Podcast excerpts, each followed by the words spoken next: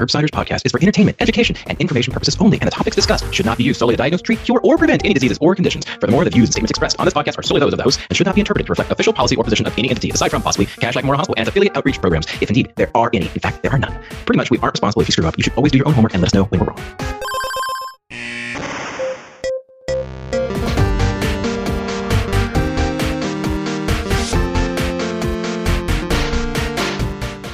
Paul, we are back. This is a this is an action-packed episode on acute kidney injury with the great Dr. Joel Topf, at, or, or at Kidney Boy, as as he is belovedly known.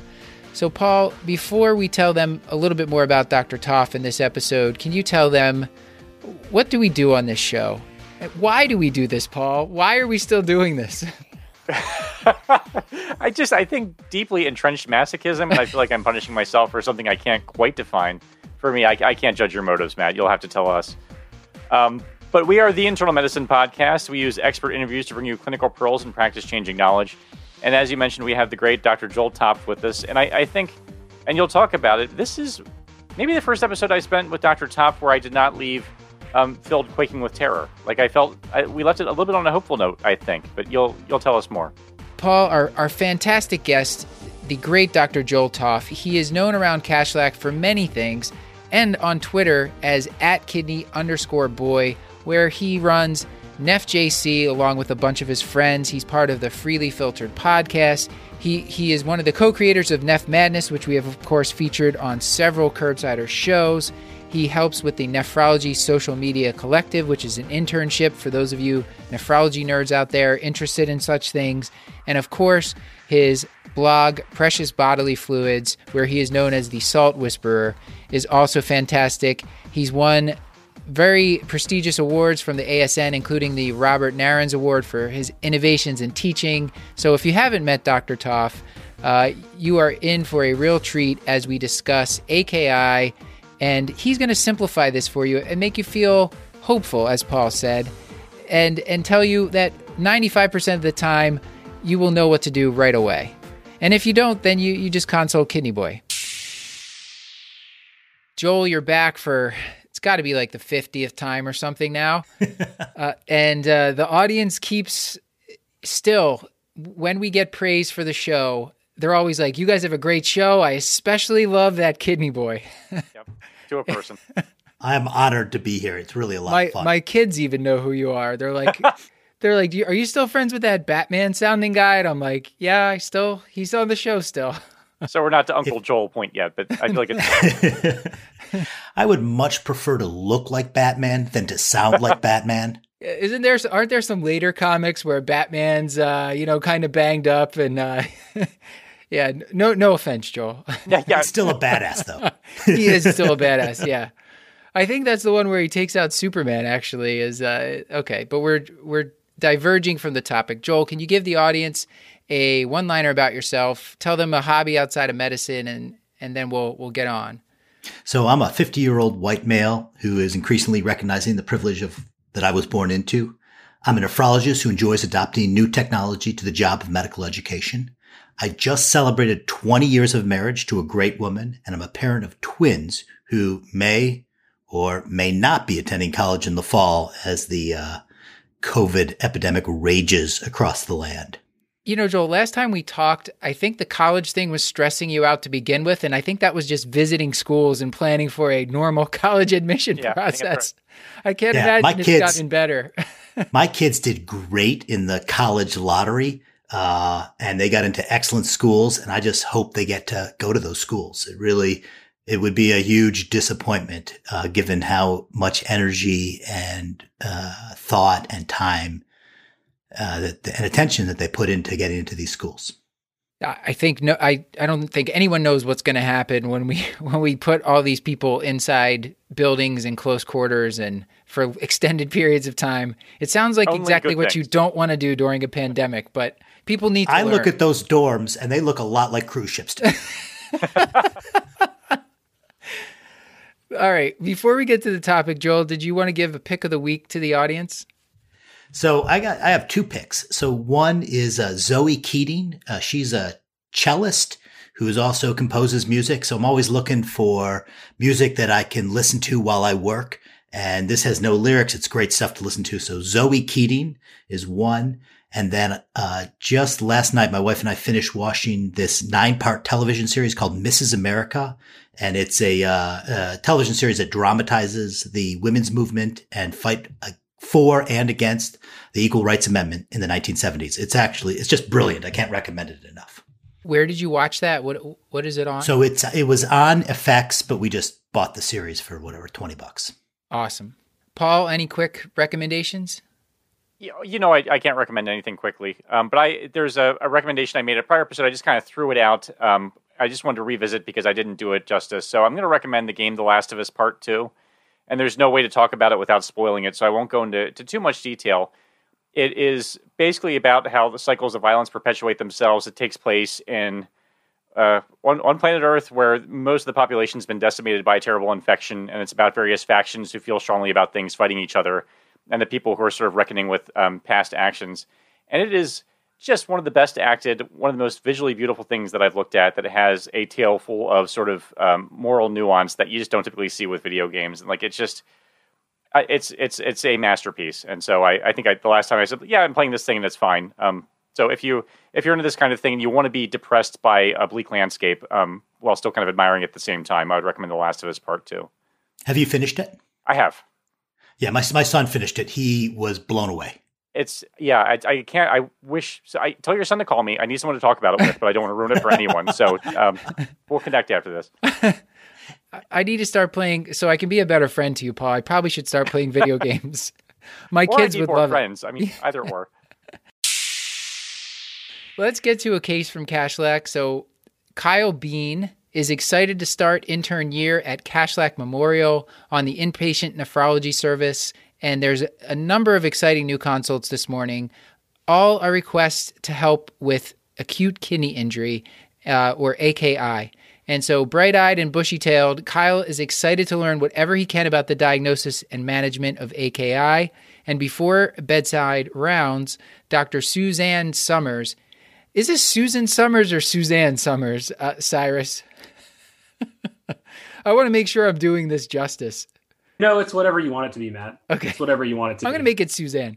I had a real hard like I'm drawing like the wheels are spinning. I'm trying to like how do I get to thigh master to kidney? Like I just I could not make it work to save my life. But Rhabdo. perfect, thank you. Before bedside rounds, Dr. Suzanne Summers, who popularized the thigh master, uh, is the attending nephrologist and asks Kyle, How is AKI defined and how might you approach a patient with AKI? He stammers and asks himself, How would Dr. Topf, his favorite med Twitter presence, answer this question? Fortunately, we have with us at Kidney Boy himself. So, Dr. Topf, Joel, what would you how would you answer this? Right. So the definition of AKI has been something that's been, you know, it's it, it's kind of like the definition of pornography. It's hard to define, but you know it when you see it. right. And so, you know, it, essentially it's just a, a sudden drop in GFR.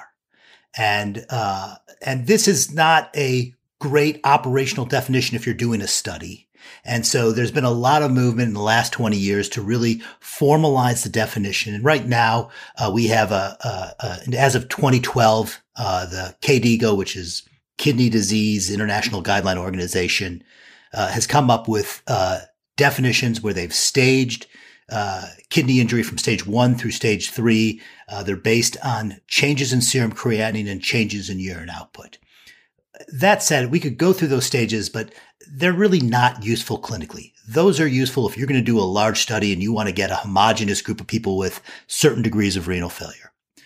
When we're talking about uh, patients that we're seeing on the on the wards, we're just talking about there's a sudden decrease in kidney function, and that'll be evidenced as a rise in serum creatinine or a drop in urine output or both. And, and usually the urine output thing, unless they have a Foley, you're probably not going to know how many mil, ml per kg per minute they have. So if they're in the ICU, you might have that information. Usually, it's going to happen when maybe the, the nurse is paying attention to it. They're like, "This patient hasn't urinated for like the whole shift," and then you're like, "Uh oh, something's going on." So that I'm just I'm just adding my practical no, know- and, and I think that's that's absolutely uh, absolutely true, and, and it's actually super important because you know the urine output really becomes into focus in the ICU when you'll get these conflicting signals. You know, you're in a patient who is getting massive fluid resuscitation because they're a trauma patient or they're a patient, a routine surgery patient. You take your pick, you know, but, and if they're anuric, they can get, they can be so positive, you know, four liters, eight liters positive that it can dilute out the serum creatinine. And you'll see a patient completely anuric and the serum creatinine is not going up. And it's important to recognize no urine equals no GFR. And you can't be reassured by that stable creatinine. But yeah, more likely than not, if you're on the wards, if you're not in the ICU, the lack of urine output is a lack of documentation of urine output. Joel, this is this is slightly getting going to get into the weeds, but in a similar idea, if someone is coming into the hospital in heart failure, sometimes is do you get a similar dilution? Like if they're in cardiorenal syndrome, do you get a similar dilution of the creatinine? Do you buy that, and then you start to diurese them? You might it starts to go up, but stabilizes at at a point. Um, you know, I think the cardiorenal patients, I think pretty reliably raise their creatinine. I'm not aware that that they don't. The important thing to recognize in cardiorenal syndrome, though, is that we shouldn't you shouldn't use the creatinine as the guide to your diuresis. That you need to look at the patient and you need to decongest them, even if it means their creatinine will go up to some degree. We know from uh, follow up studies that if you send somebody home who still has persistent volume, but their creatinine is stable, they don't do as well as patients that you get them completely decongested and accept some rise in serum creatinine. Okay. The, you gotta you gotta prioritize uh, euvolemia over normal creatinine. Okay. So my question, I, I don't want to confuse the audience. So the the thing that Joel was talking about in the ICU, where the patient's getting tons of fluid, not making any urine, that's where the creatinine gets diluted. Cardiorenal syndrome, not quite the same thing. Not not in my experience, no. All right. But this seems like a great place to transition into just sort of broadly, sort of how do you actually categorize or sort of frame causes of acute kidney injury? Do you have sort of a schema that you work from?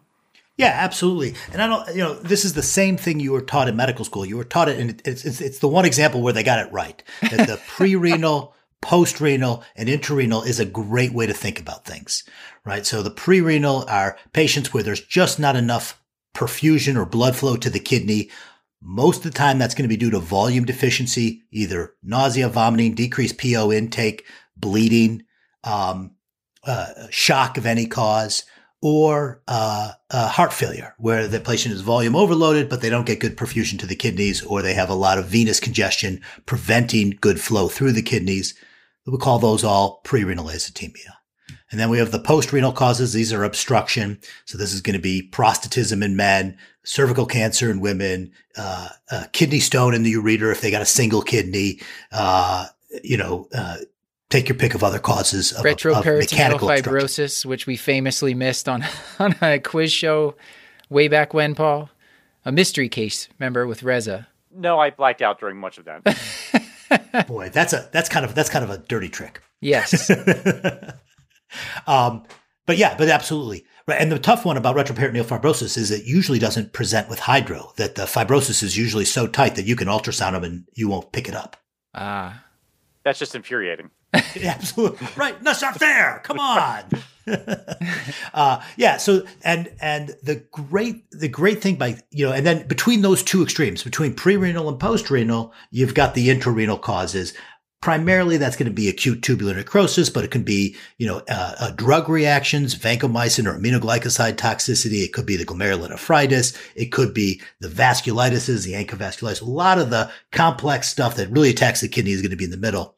And why I love this schema is if you kind of take a look at patients that present to the hospital with acute kidney injury. So their presenting complaint is AKI somewhere between 70 and 90% of them are going to be either pre or post renal.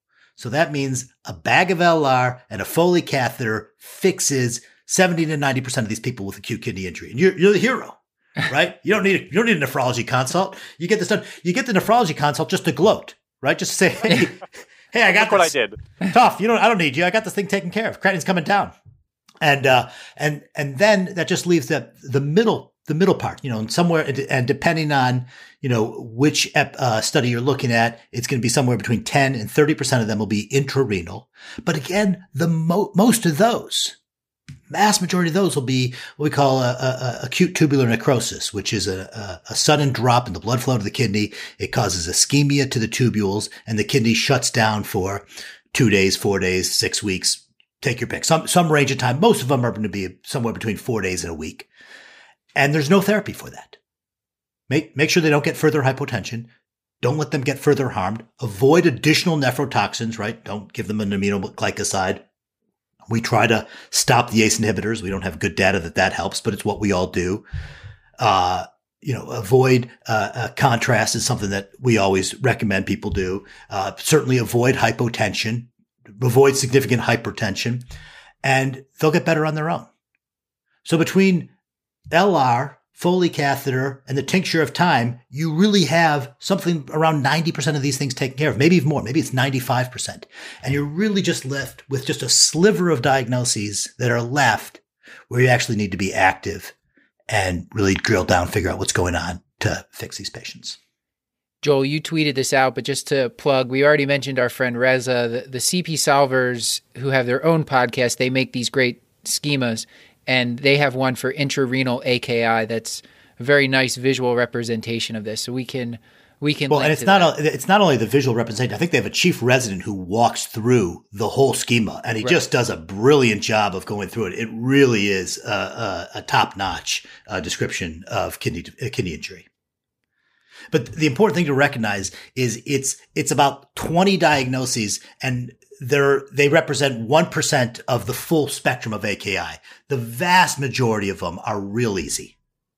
Yes. So interns be reassured. You Foley catheter, some fluids, and probably it's AT. If that doesn't work, it's probably ATN, and it'll probably get better as long as you don't uh, do anything too stupid, make any sudden movements. Joel, I wanted to ask the diagnosis so we've talked about we've talked about how to categorize it a, a, bit of the differential diagnosis here. I wanted to ask about the the lab values. You mentioned the creatinine earlier and is that still the best way? Uh, um, are there are there new serum marker biomarkers that you think will ever be prime time? I know I, have been hearing about them for years now. Yeah it, you know uh, better biomarkers for kidney function are perpetually five years away. And Okay. And All right. That's what I just, thought five years ago. Yeah, that's right. And that's what I thought 20 years ago.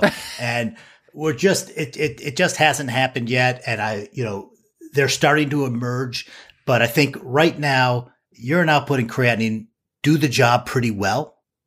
And until somebody shows that we can really do a better job with something else, I think this is what we're going to be using. Okay. I can deal with that. So Joel, when you when you first notice that somebody has an acute kidney injury either because of low urine output or an elevated serum creatinine. What else are you paying attention to with the labs? Can you walk us through that? Right. So the important thing is when you make that diagnosis of acute kidney injury, recognize that that's just the beginning. You haven't really fully characterized what's going on. In order to characterize it, the very next step you want to categorize it into are they oliguric, anuric or non-oliguric. So you want to take a look at that 24 hour urine output because this is going to have huge prognostic indications on what we're going to be doing next. And so if they're anuric, that is going to accelerate everything. People get into a lot of trouble if they're not making any urine. And if they're non-oliguric, that's going to relax you a little bit. You're going to get a little bit more time and it's a little bit more comfortable. So you want to categorize it as oliguric or non-oliguric acute kidney injury. And then you want to say what it's due to, right? You want to take a look at, go through the patient's chart, talk to the patient, look at all the labs. Is this a patient who had a prolonged hypotension?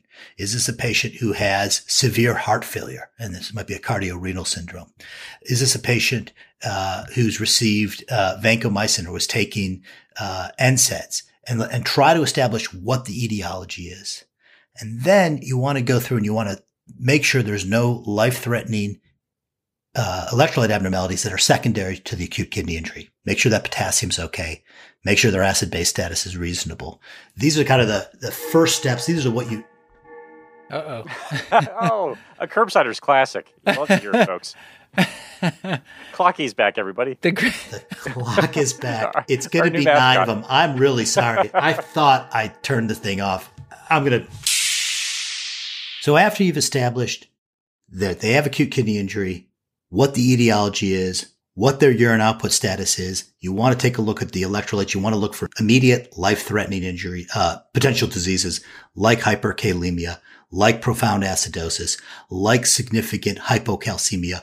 All those are part of the acute kidney injury syndrome. So you want to ad- address those because those are going to things that your attending is going to want to know about and going to need to address on rounds.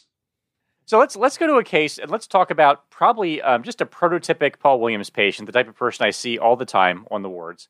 I, Kyle and Dr. Summers, they're they're running the list. They visit their first new patient. The first patient they see is a 23 year old athlete. He is in the midst of a two time a day. Wait, what is it? Two a days? Cyrus, help me out here. That sounds like something where you exercise or something. Yeah, two days. It's like you work out in the morning and then you work out in the afternoon. It's you know, it is what it is. Yeah, and it sounds awful. So he's doing two a days. um, and and someone um, checked his renal function, and he came in with doubling of his serum creatinine. And the primary team was hoping for some help working up his acute kidney injury. And so for this 23 year old athlete who is who's working out twice a day like some sort of crazy person, um, with this elevation in creatinine, I guess what are the etiologies we should consider, and where should we where should we start? So let's let's help out Kyle. Right. So, you know, we can just kind of, it's unlikely to be prostatism in the 23 year old athlete. Okay. so I think obstruction seems less likely, but this is a kind of a classic uh, story of a patient who's working out a lot. You worry about rhabdomyolysis. You also worry about if it's the beginning of the season, they may be taking a lot of NSAIDs to deal with kind of just routine injuries of starting to work out. So you'd want to look for, so and and then the, lastly, uh, he's working out twice a day in the middle of the summer, very hot, and so you're going to think about prerenal azotemia.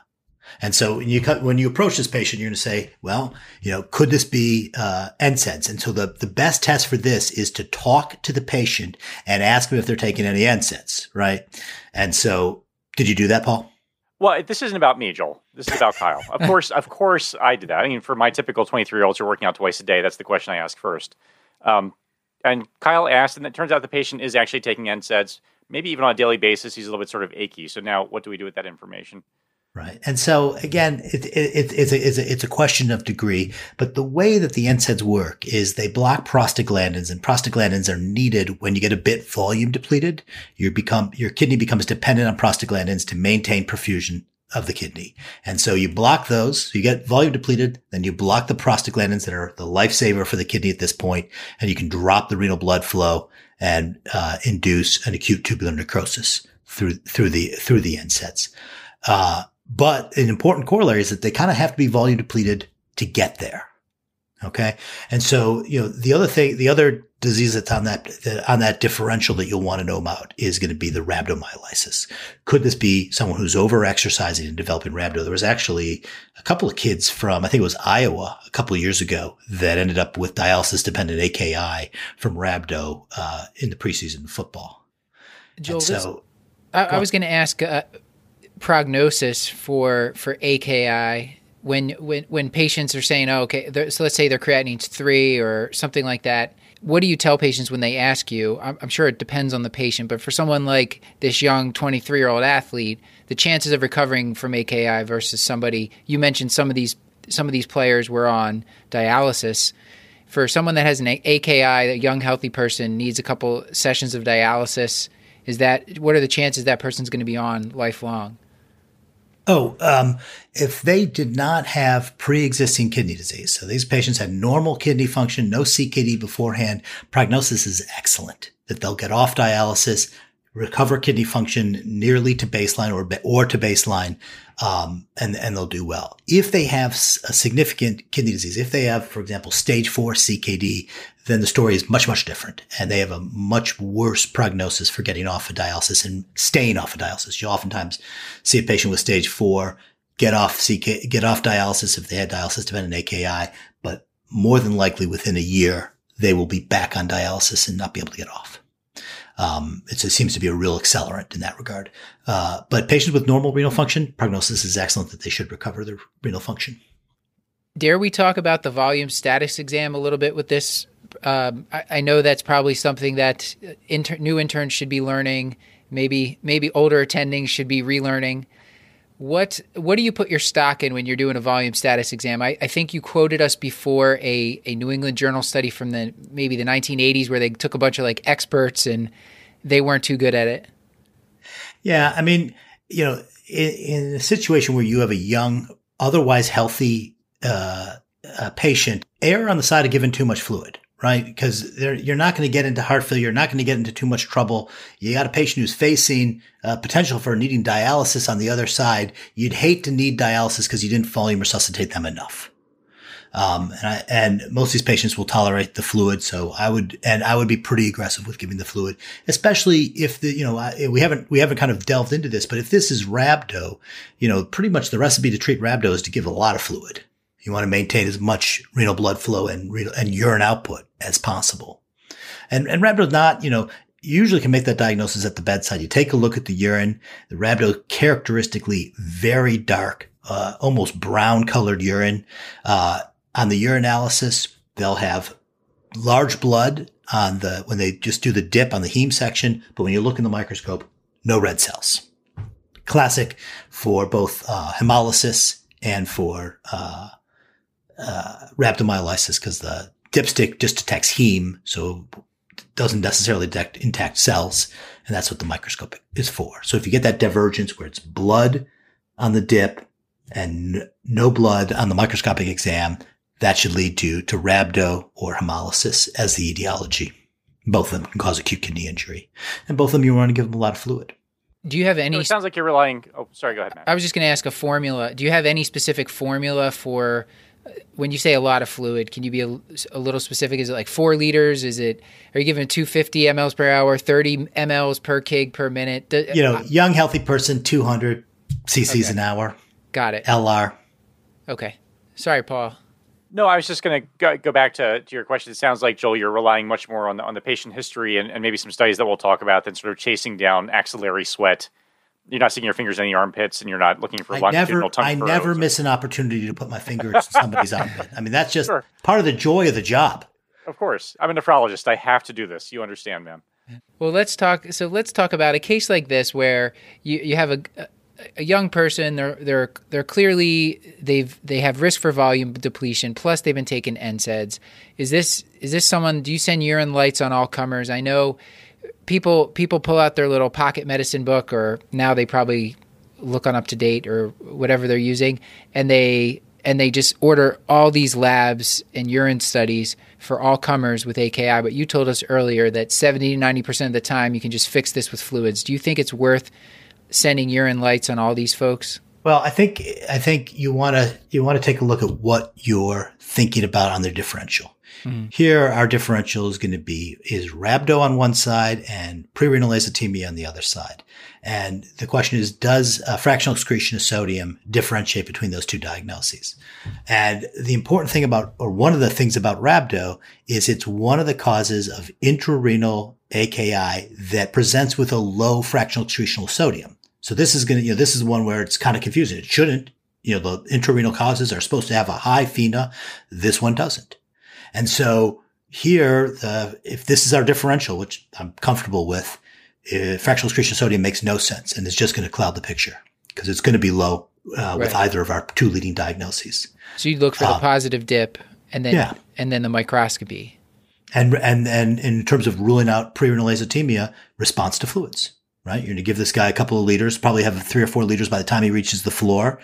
Get a repeat creatinine. Is it getting better or getting worse? Right. I mean, that's you know that's the great thing about you know, there's no doubt that it's faster to give a patient a liter of fluid than it is to order the urine lytes, get the urine lytes back, and run them through a calculator.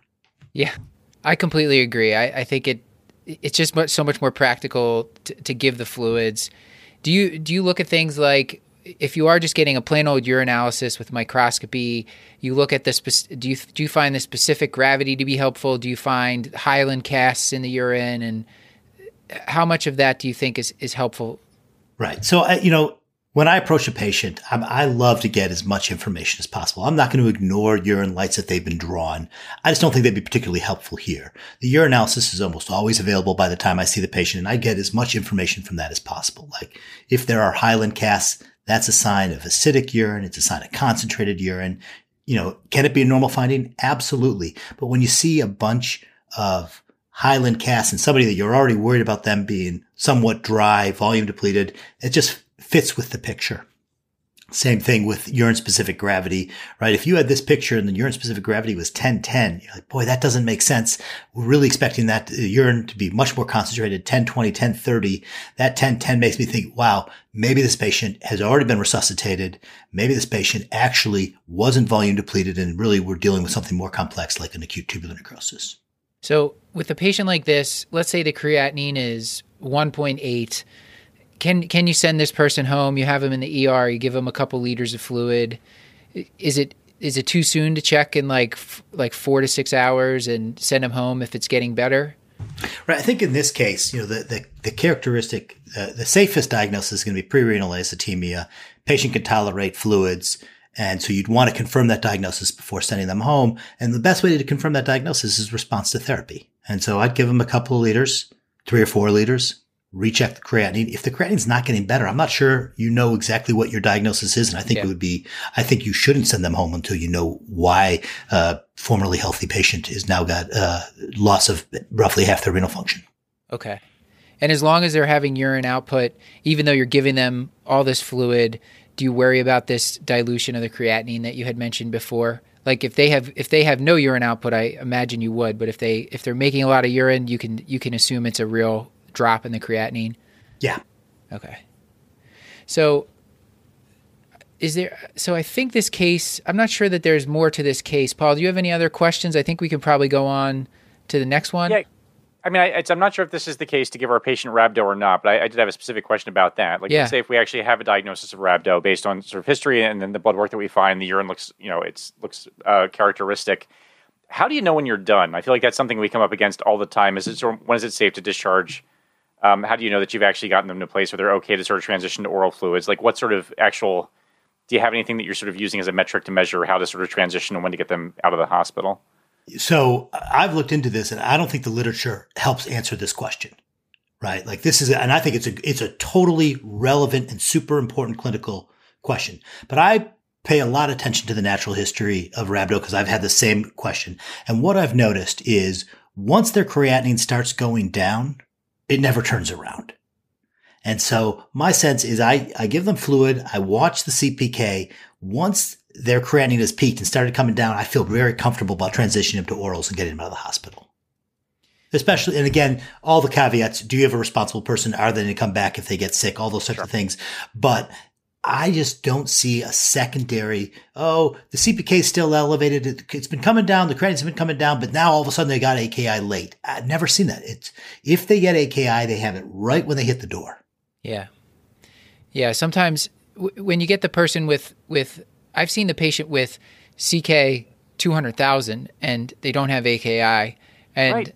I feel compelled to watch them until it at least cuts in half once or twice, you know, down to like it goes to 50, then 20 or 100, then 50 and then I, am I'm, st- I'm comfortable it's on its way down and they're they're taking in food and drink and that usually takes 24 or 36 hours, but I, I don't know, maybe you can yeah, send the But if at 200,000, I mean to get it down to below 20,000, that may be a week. Yeah. Right. Like it really can take a while for right. if it's that high. And I've seen, right. And that is the most remarkable when you see these people that have six digit CPKs and the, no AKI. You're like, I mean, it's it, to me, it's it, it's kind of flabbergasting, right? Yeah, right. Yeah. And then sometimes those people, I think, because most of us uh, that do hospital medicine aren't exactly sure what to do with that, and we don't usually consult nephrology for these folks because if if they don't have a kidney injury, so we're just we we keep them until the until the whatever our arbitrary cutoff is where we're right. comfortable. Whatever whatever your whatever your line in the sand is. But I, I honestly I think if they didn't develop AKI, they're not going to develop it, develop it late. That's good to know. I think right. the the the pre, the volume deficiency is a huge part of precipitating the actual uh, syndrome of of rhabdomyolysis with kidney failure, and that if they're vo- well hydrated when they get that rhabdo, they do fine, remarkably so. Paul, did you want to read the next case? Sure. So let's let's move on to our next AKI patient. They are in the ICU. Uh, they've been admitted for septic shock. They are intubated and mechanically ventilated, so it's, it's good to have both usually.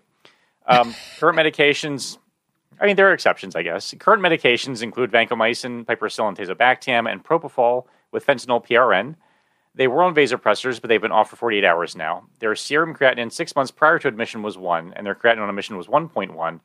But today, the reason you've been called to their bedside to evaluate them is their serum creatinine is now 2.7. So this patient, obviously markedly different than our, our football player who's been working out a lot. So how how does this history change your differential? Right. So, you know, once you're in the ICU, once you have a patient who has, we, we have a diagnosis of septic shock, you know, nine times out of 10, this is ischemic ATN that they've got, uh, they, they, have an ICU associated acute tubular necrosis. Um, by the time we get the consult, they usually, you know, all the protocols call for what 30 cc's per kilo for volume resuscitation, fluid resuscitation in the first whatever hour or management of these patients with sepsis it's pretty unusual that you're going to then come in and say, you know what? I think they need more volume. Usually that's been taken care of long before they've been on pressors. And this patient has now off pressors. So they have been fully hemodynamically resuscitated. And I think it's unlikely that they're volume depleted. And, you know, and, and, you know, occasionally I'll see somebody who needs a, a further resuscitation, but very unusual. That's usually not on the differential. And, and likewise, obstruction really unusual. Almost all these patients have a Foley catheter. You know, is it possible? You know, you mentioned a retroperitoneal fibrosis. Yeah, those things exist. You could have a big bulky tumor in there. You could have, you know, there, it's possible that there could be obstruction, but it really is much less likely. And your pre-test probability on the moment you step onto the ICU that you're dealing with ATN is very, very high. That said, you know, since there's really, and there's no specific medication for ATN, I kind of feel like my job is to pick out that one in a hundred. Like the reason I'm here, since there's really no intervention for ATN, is to make sure we're not missing that ANCA vasculitis, right? Oh, they intubated the patient. They noticed some blood when they were doing the intubation. Oh, really? Have we considered a pulmonary renal syndrome? Let's take a look at the urine, right? Like I think that ends up being a lot of your role as a consulting nephrologist, right? To try to pick out that one in a hundred. Otherwise, nine times out of 10, 99 times out of 100, it's going to be ischemic ATN. And then, you know, the key here is let's not make the patient sicker, right? This patient's on vancomycin and piptazo. And so this is a combination that is well documented to cause increased acute kidney injury. Um, it's a weird story because piptazo alone, not really nephrotoxic. It's only supposed to be nephrotoxic when it's combined with vancomycin. And vancomycin itself, uh, its nephrotoxicity is kind of not all that it's been cracked up to be. Uh, and a lot of this is just kind of the natural, or not the natural history, but the history of vancomycin since its discovery. That when it was first produced, it was just difficult to purify, and there was a lot of contaminants in vancomycin. And as it's gotten more and more pure, the risk of AKI from this drug has gone down and down and down. But it's not gone to not gone to zero. And uh, there definitely is increased uh, risk of AKI with vancomycin. But compared to like other toxins like amphotericin or uh, the aminoglycosides, it's not nearly as common or as toxic as those other drugs, but it's there. So this would be a situation where you'd want to monitor levels, make sure they're they're not too high. Talk to ID. Is there an alternative drug that we can use? Does it seem, even if you keep someone in what we consider the therapeutic range, 10 to 20, the Vanc trough, that they can still develop an AKI? Or does it seem to correlate with the people that you, you check a level, random level, it's like 45? Okay. So both of those are true, right? So clearly, you know, c- clearly, uh, the higher the level, the more the toxicity. And some of that is chicken and the egg type of stuff, right? Because yeah. what's associated with increased levels? Well, decreased renal function. I and see. so if you have somebody who's got evolving AKI where their creatinine is going from one to two to three, and you're giving them standard doses of vancomycin, and you're not paying cl- close enough attention, all of a sudden that patient's going to get a toxic level. It's hard to blame the AKI on the vancomycin. It seems to be a result of the AKI rather than a cause of the AKI. Um, and un- tying that knot actually is pretty difficult. That said, I'm pretty convinced if you kind of look at all the risk factors for vancomycin toxicity, it does seem to be associated with more giving more vancomycin. We see more AKI with the longer case, the longer duration of treatment, with the higher doses of treatment, with the higher trough levels. So yeah, we want to keep those trough levels down, but they're not out of the woods. We can have patients that have maintained good trough levels below 15 the whole time uh, and they can still develop acute kidney injury. Oftentimes you get a kind of an acute interstitial nephritis picture, and that's not so dose dependent. just idiopathic patients sometimes get a reaction to the drug. And, and we think that's the main mechanism that is vancomycin just a particularly higher risk factor for AIN, and that's that's the cause of the AKI for with Vanco, or we just don't know. It's it's a lot of don't know because the reality is uh, a lot of the patients that are given vancomycin, we're just not doing kidney biopsies on, and so we have to kind of make up what's the cause or what's the mechanism. And it's difficult to do. So in some cases, you know, when we do have biopsies, we do see some interstitial nephritis. We also see some vancomycin casts develop in the tubules, which is wild. That's the cause of the toxicity. And then we feel that there's another group where it's just kind of traditional nephrotoxicity where not a lot of pathologic findings besides some, uh, uh, damage to the proximal tubule cells. Um, so you, you can get all three flavors of AKI from vancomycin. It's a little bit difficult to assess what might be the relative frequency, but it's not all AIN. We're, we're talking about AIN, acute inter- interstitial nephritis. I feel that all I've ever learned about that is that I, I know certain drugs can make it happen. I, I remember PPIs for some reason, NSAIDs, and that urine eosinophils and a rash. If that's if, if those are there, then then wow, wow, maybe you got a slam dunk diagnosis. But those are almost never there, and then it's just this specter, and I'm just thinking, oh, I guess it could be AIN, and I just write that in my notes. But I think there's maybe maybe even one time where we we were pretty sure this person had AIN, but for a patient like this in the ICU, they've had contrast, they've had vancomycin, they've had hypotension, they've had sepsis, like. It, it seems very hard to make this diagnosis. Tell us, tell us you're better at it. Tell us you have an easy way. No, I think I think you I think you've nailed the absolute issues that you you have so many other more usual suspects to point to for the cause of the acute kidney injury in an ICU patient with sepsis, with hypotension, with pressors, with contrast, with vancomycin. Like, yeah, you're probably not going to get to AIN in this in this patient. Where we get the diagnosis of AIN is the patient who has none of those usual suspects. That you kind of go through your whole evaluation of the patient, you're like, you know what? I don't see anything that might be causing the acute kidney injury. Maybe we should consider AIN in that situation. Uh, comment, first of all, on the urine eosinophils. They are more common in ATN than in AIN. And so they're considered a low yield test and really should not be ordered. Okay. That even, you know, it's not even a situation where they're very specific, but not sensitive or very sensitive, not specific. They're neither. They're lousy. Okay. Not something that we should be doing. Um, what you will, they will find, never be taken off board questions. Then. Never. They will. That's right. Forever, we will be making bad internists through our board exams. Right. That that should be their motto. Worse internists through board exams. but uh, what we do reliably find, you reliably find white cells and red cells in the urine when you have AIN, and uh, and then you nailed it. The important drugs are going to be the PPIs, the uh, antibiotics, and the NSAIDs are all classic causes for this. Um, and then the, the, the classic triad of renal failure, fever, and rash uh, really comes from the beta lactam uh, literature. And you know, if you're using beta lactams, that's going to be the syndrome you're going to see more often. But outside of that specific drug, usually it'll be kind of isolated kidney failure with this pyuria and hematuria. And then, uh, the primary treatment there is just remove the offending agent. Take your best guess at which it is. Stop that drug. And if you're not sure, go get a biopsy. See if you have the disease. And then, uh, there's some data, uh, that steroids may speed the recovery from AIN. It's pretty thin. Uh, usually, if I've gone to the the trouble of getting a biopsy, I'm doing that because I'm thinking about doing steroids. So, Matt, and I know we have maybe a different case to talk about this, but Matt sort of snuck in the patients, you know, gotten CT scans with contrast, and then you repeated it back, and I got all kinds of excited, like, here we go. And then you guys just kept talking about sort of other stuff. So I guess you know, so for this patient, I mean, this would not be unusual. Say someone comes in with sort of undifferentiated sepsis, part of their workup, they get the, the scan, they get their pan scan with contrast. We know this patient's creatinine on emission was not terrible. It was 1.1, though we know that that's not a perfect marker for renal function. And now we have this elevated creatinine. Can we, should we blame the contrast? Can we blame the contrast? I feel like you probably have some thoughts on this. Yes, I have some thoughts.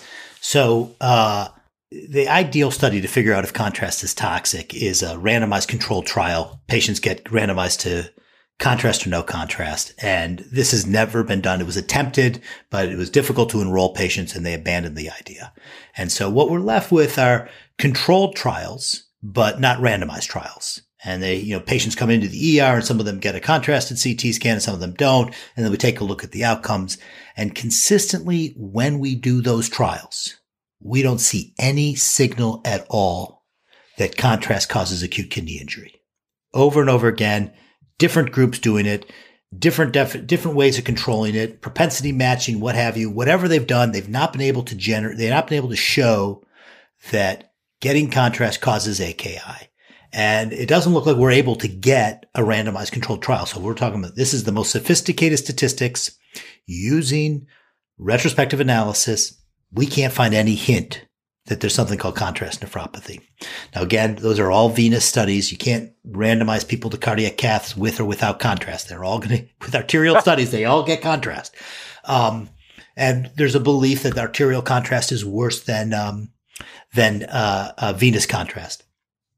But it just, it, it, it really bothers me. I think it should bother a lot of people that when we, that we can't find a signal we can't find the signal of increased acute kidney injury following contrast in these large epidemi- epidemiologic studies, kind of no matter how they're done, any way you slice it.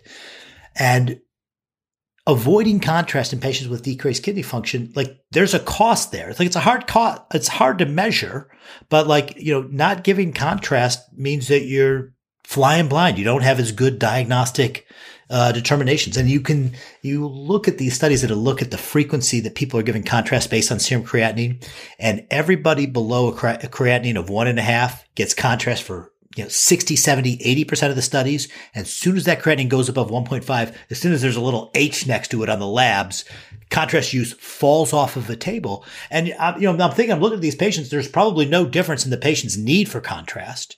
We're just treating them less well for fear of this contrast nephropathy and uh, a, contrast nephropathy that we can't find any evidence for in our best studies. And so it, it concerns me that we're treating these patients less well. And, and my sense is if there is a contrast nephropathy, it's not nearly as common as we think it is. And we should be doing the studies we need to make the right diagnoses right? Because honestly, I've seen it over and over again. The thing that makes patients better faster than anything else is the correct diagnosis. That's a great quote. Gotten sooner rather than later, right? Yeah, and, and the sooner you make it, the better they do. Yes. I think it, if the patient is like CKD four or five on the verge of dialysis and you know they're coming in hypotensive and you're like thinking do i really need this contrast scan? That's probably different than the person who's stable creatinine 1.6 and you're worried they have a pe and you want to know you know do i start this person on anticoagulation? It, it just seems like there is a there, there's probably it's my impression from what you're saying is that there's probably more patients where we should pull the trigger on the contrast study if we think they need it than who we should really just totally avoid contrast because the risk is just too high. But that's that's my interpretation of this. Like if someone's on the unless someone's on the verge of dialysis or they're already in the middle of like a, just a severe AKI and you don't want to you don't want to add anything to the mix, but here's what I would say is patients with a severe AKI, whether they need dialysis or not, are in mortal danger. I mean, severe AKI in the, di- in the, in the ICU is a disease where lots of patients are not going to make it out of there alive.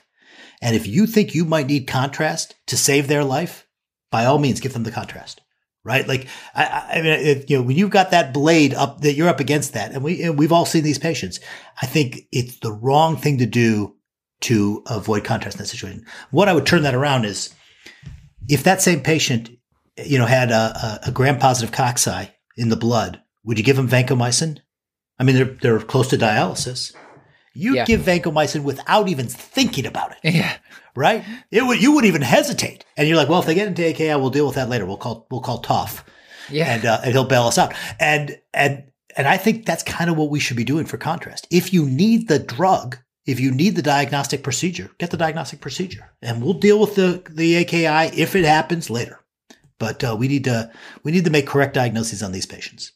Since we're on the topic of, I, I know this does not cause acute kidney injury, but can you just speak to gadolinium? It seems like for a while they were they were not giving gadolinium studies to patients with CKD4 or below, and now, at least at Kashlak, it seems like people aren't so afraid of that anymore, and they they they seem to think maybe the newer agents or whatever we're using at Kashlak is not really the risk for this nephrogenic systemic fibrosis that that we all worried about.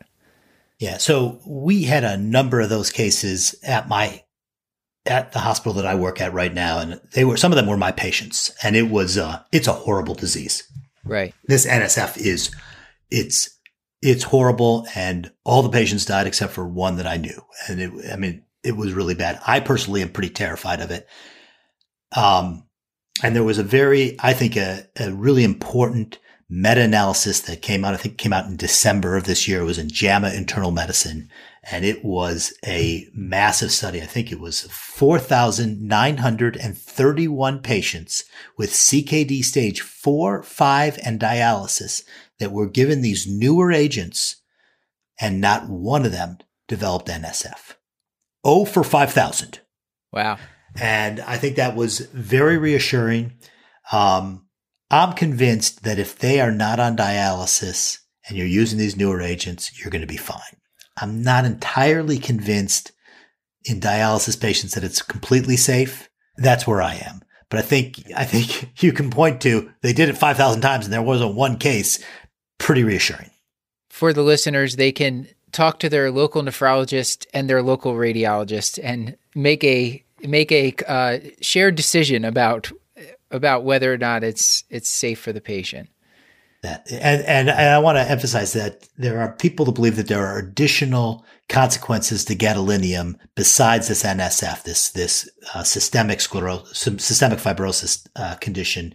Um, that may not that were not that was not assessed with this. This was very specifically looking for this one complication, and so something to, something to keep in mind. So let's so let's let's stick with our ICU patient because we haven't made them complicated enough. And as we're working them up, their their creatinine is sort of steadily worsening, and the the ICU team gets more and more alarmed, and the interns become a little bit more excited and start asking more and more about initiating urgent hemodialysis. So I, I guess as as this this team's consulting nephrologist, when when should they be thinking about initiating hemodialysis for this patient? Right. So we've actually kind of stumbled into an area of active research in nephrology, and so there was a large contingent in nephrology that felt that getting these patients on dialysis sooner in the course of AKI would result in better outcomes. And there was a, a large uh, multi-site study called uh, AKIKI that tested this hypothesis. And it's one of a number of studies. And so far, the score is all of them have been negative except for one called ELAIN. But the vast majority of studies that have looked at early dialysis have not found a benefit in outcome when you do dialysis early. And what they also found is if you did dialysis early, and then you, you know, since these patients were randomized, you could see the natural history of early versus late dialysis. And a lot of the people in the late dialysis never needed dialysis. So you had a much lower need, you know, a uh, use of this utilization of this resource in the late dialysis. And so since there was no improvement in outcome, that meant a lot of people in the early dialysis group were getting dialysis and would never need it. And that weighs on you pretty heavily. We know what patients go through, both just mentally having to, you know, understand and their families have to understand, oh my God, they're now on dialysis.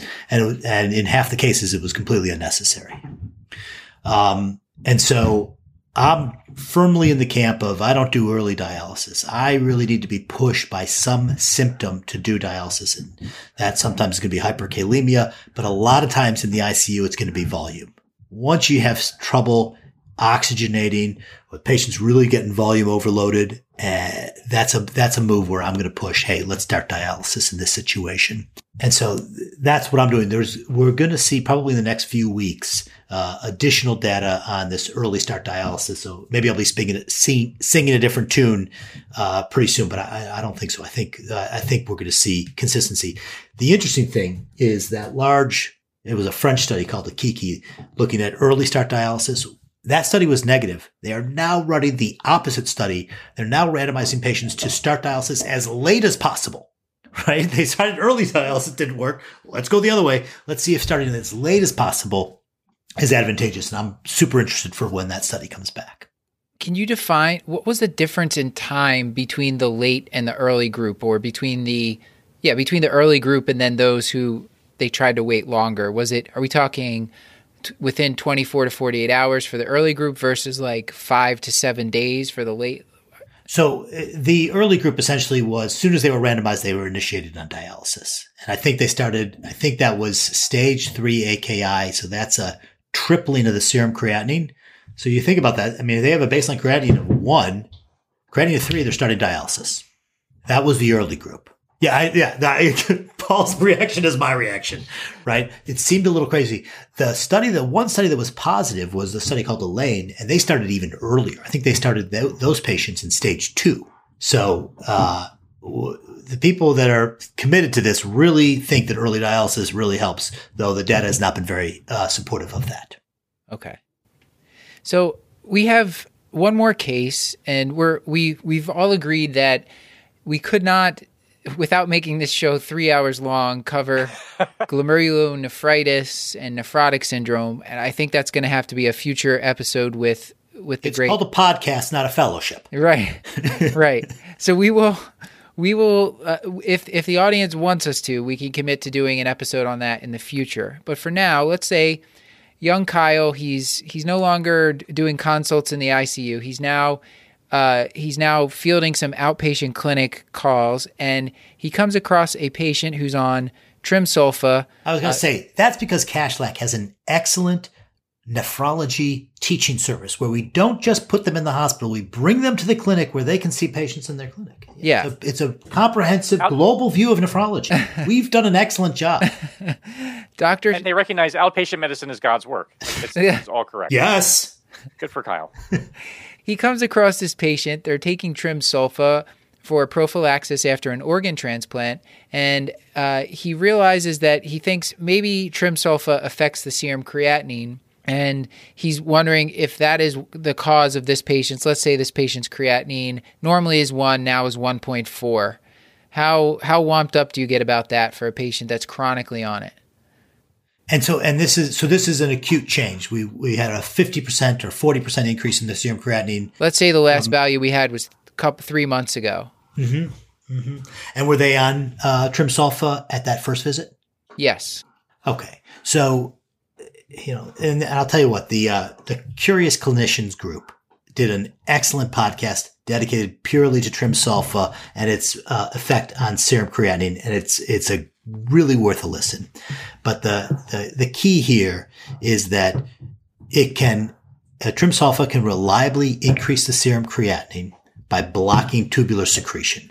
Essentially, serum creatinine is not only filtered at the glomerulus, but there's some degree of secretion in the proximal tubule, and that gets blocked by trimsulfa. And when that happens, your serum creatinine will go up a little bit.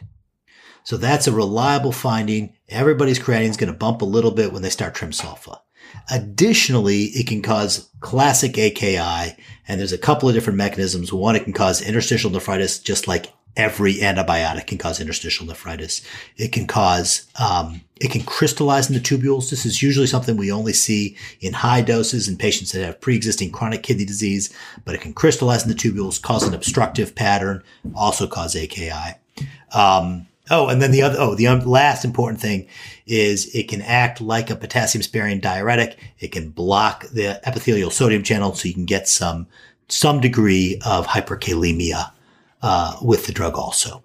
And so uh, in this situation, I would want to get a UA and I want to take a look and see if they have white cells and red cells in the urine. If I see that, I would that starts to alarm me that this could be interstitial nephritis or it can be the crystallization pattern. Again, the crystallization, less of an issue in standard doses, especially prophylaxis doses, which tend to be, you know, one single strength a day, uh, or one double strength three times a week. They typically don't run into those types of problems. Uh, but it, it would, you know, but a, a jump from one to 1.4 is worth a, a further workup and an evaluation, a repeat, a UA, check the creatinine in a week, see if it changes, have the patient drink a bunch of water, have some soup.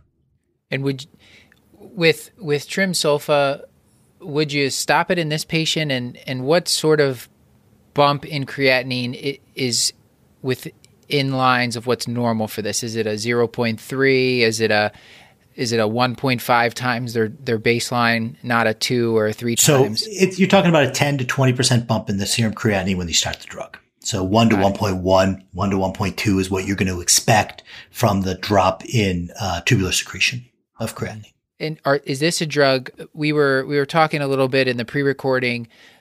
Let's say this this patient also on an ACE inhibitor. He's on trimsulfa. The creatinine has gone from one to 1.4. We don't know if that's acute kidney injury or chronic. How are you handling these drugs? And uh, anything else you would tell this person to stop, if if anything?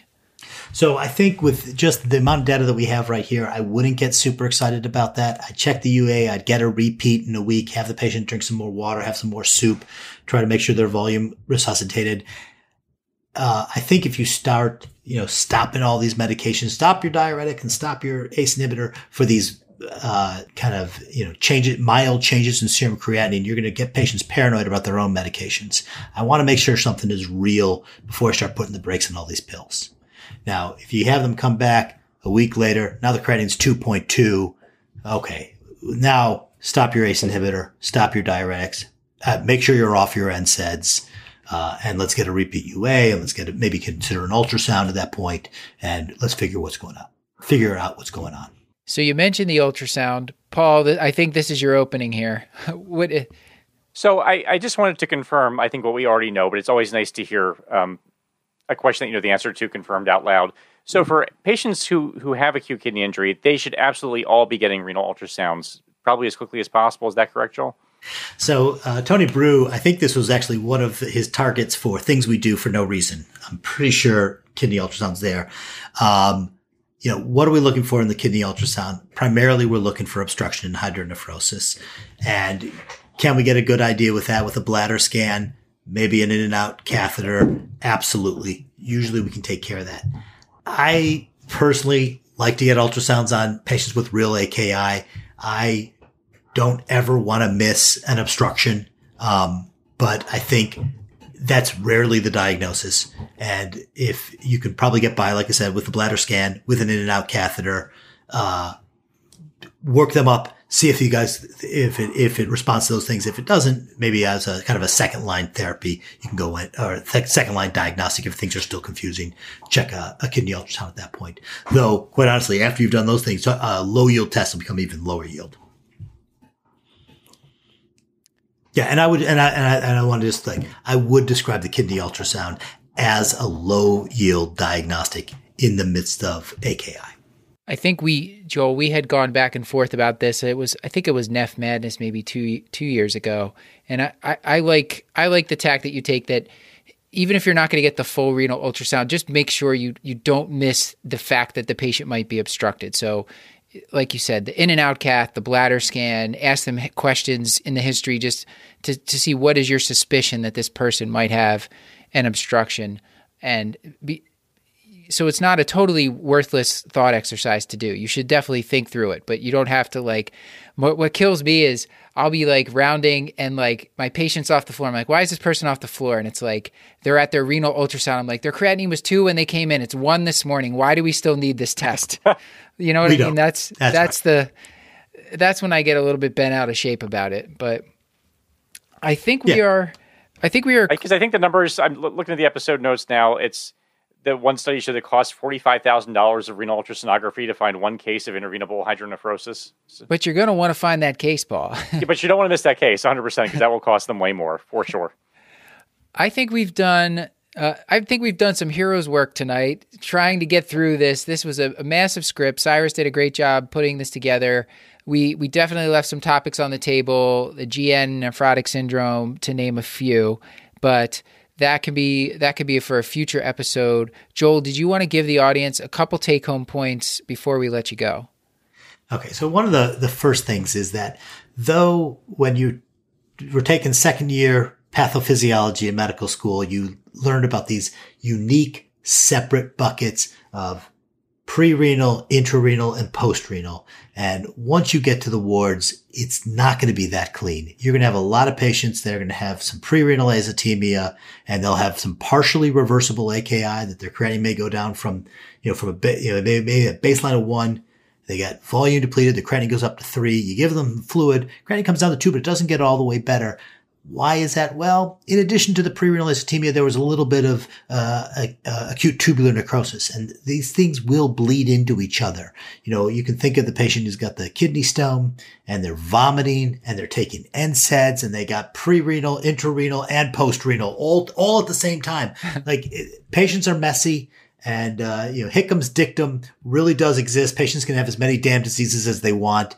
And so you, you just can't be, you can't be Catholic about this. You just got to understand that things are going to, people have, uh, uh, a smear of different diseases. You need to be careful with that.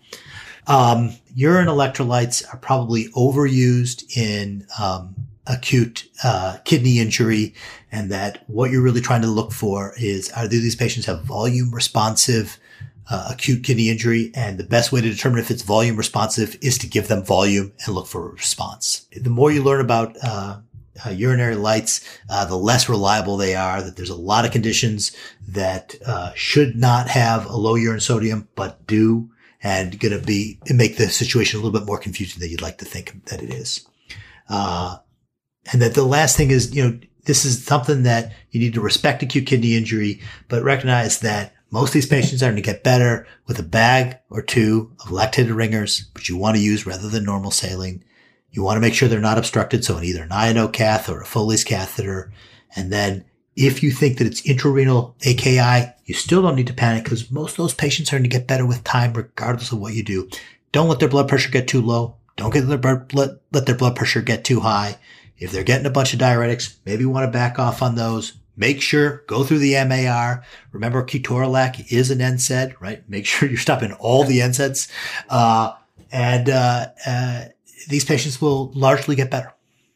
Thank you, and I think we'll just fade that into the outro. Actually, I guess we should ask you, Joel. Do you have do you have any plugs that you wanted to give before we let you go? Um, so I had a, uh, a unique opportunity. Uh, I was invited to be uh, the special editor of an issue of a journal called the Seminars in Nephrology. And they asked me to, uh, find 10 different articles on uh, social media in nephrology. And this was just an absolute delight. And we have uh, a lot of people from uh, Med Twitter that have contributed to this. There's 10 different aspects of social media medicine from Twitter to podcasts to uh, Twitter journal clubs to tweetorials. Uh, and it, all of those are available at Seminars of Nephrology right now, and they are open access for about a month. So if you want to take a look at these, get them while they're good. Okay. We will link to those in the show notes. And uh, that, that'll be all. Thank you so much, Joe. Delightful. Always a pleasure. Thank you, guys. This has been another episode of the Curbsiders, bringing you a little knowledge food for your brain hole. Yummy. Sure. Get your show notes at thecurbsiders.com forward slash podcast and sign up for our mailing list at thecurbsiders.com forward slash knowledge food to get our weekly show notes in your inbox. And we're committed to providing you with high value, practice changing knowledge. But to do that, we need your feedback. So please subscribe, rate, and review the show on Apple Podcasts or contact us at thecurbsiders at gmail.com. A special thanks to our producer for this episode, Cyrus Askin, Dr. Cyrus Askin, and to our social media team, Beth Garbs Garbitelli on Twitter, Mad Dog Maddie Morgan on Instagram, and Chris the Chew Man Chew on Facebook. Until next time, I've been Dr. Matthew Frank Watto. And we should mention the melodious music you're hearing in the background was composed by the great Stuart Brigham, so many thanks to him, as well as thanks to Clair Morgan of Nodderly for editing our audio. And as always, I remain Dr. Paul Nelson Williams. Thank you and goodbye.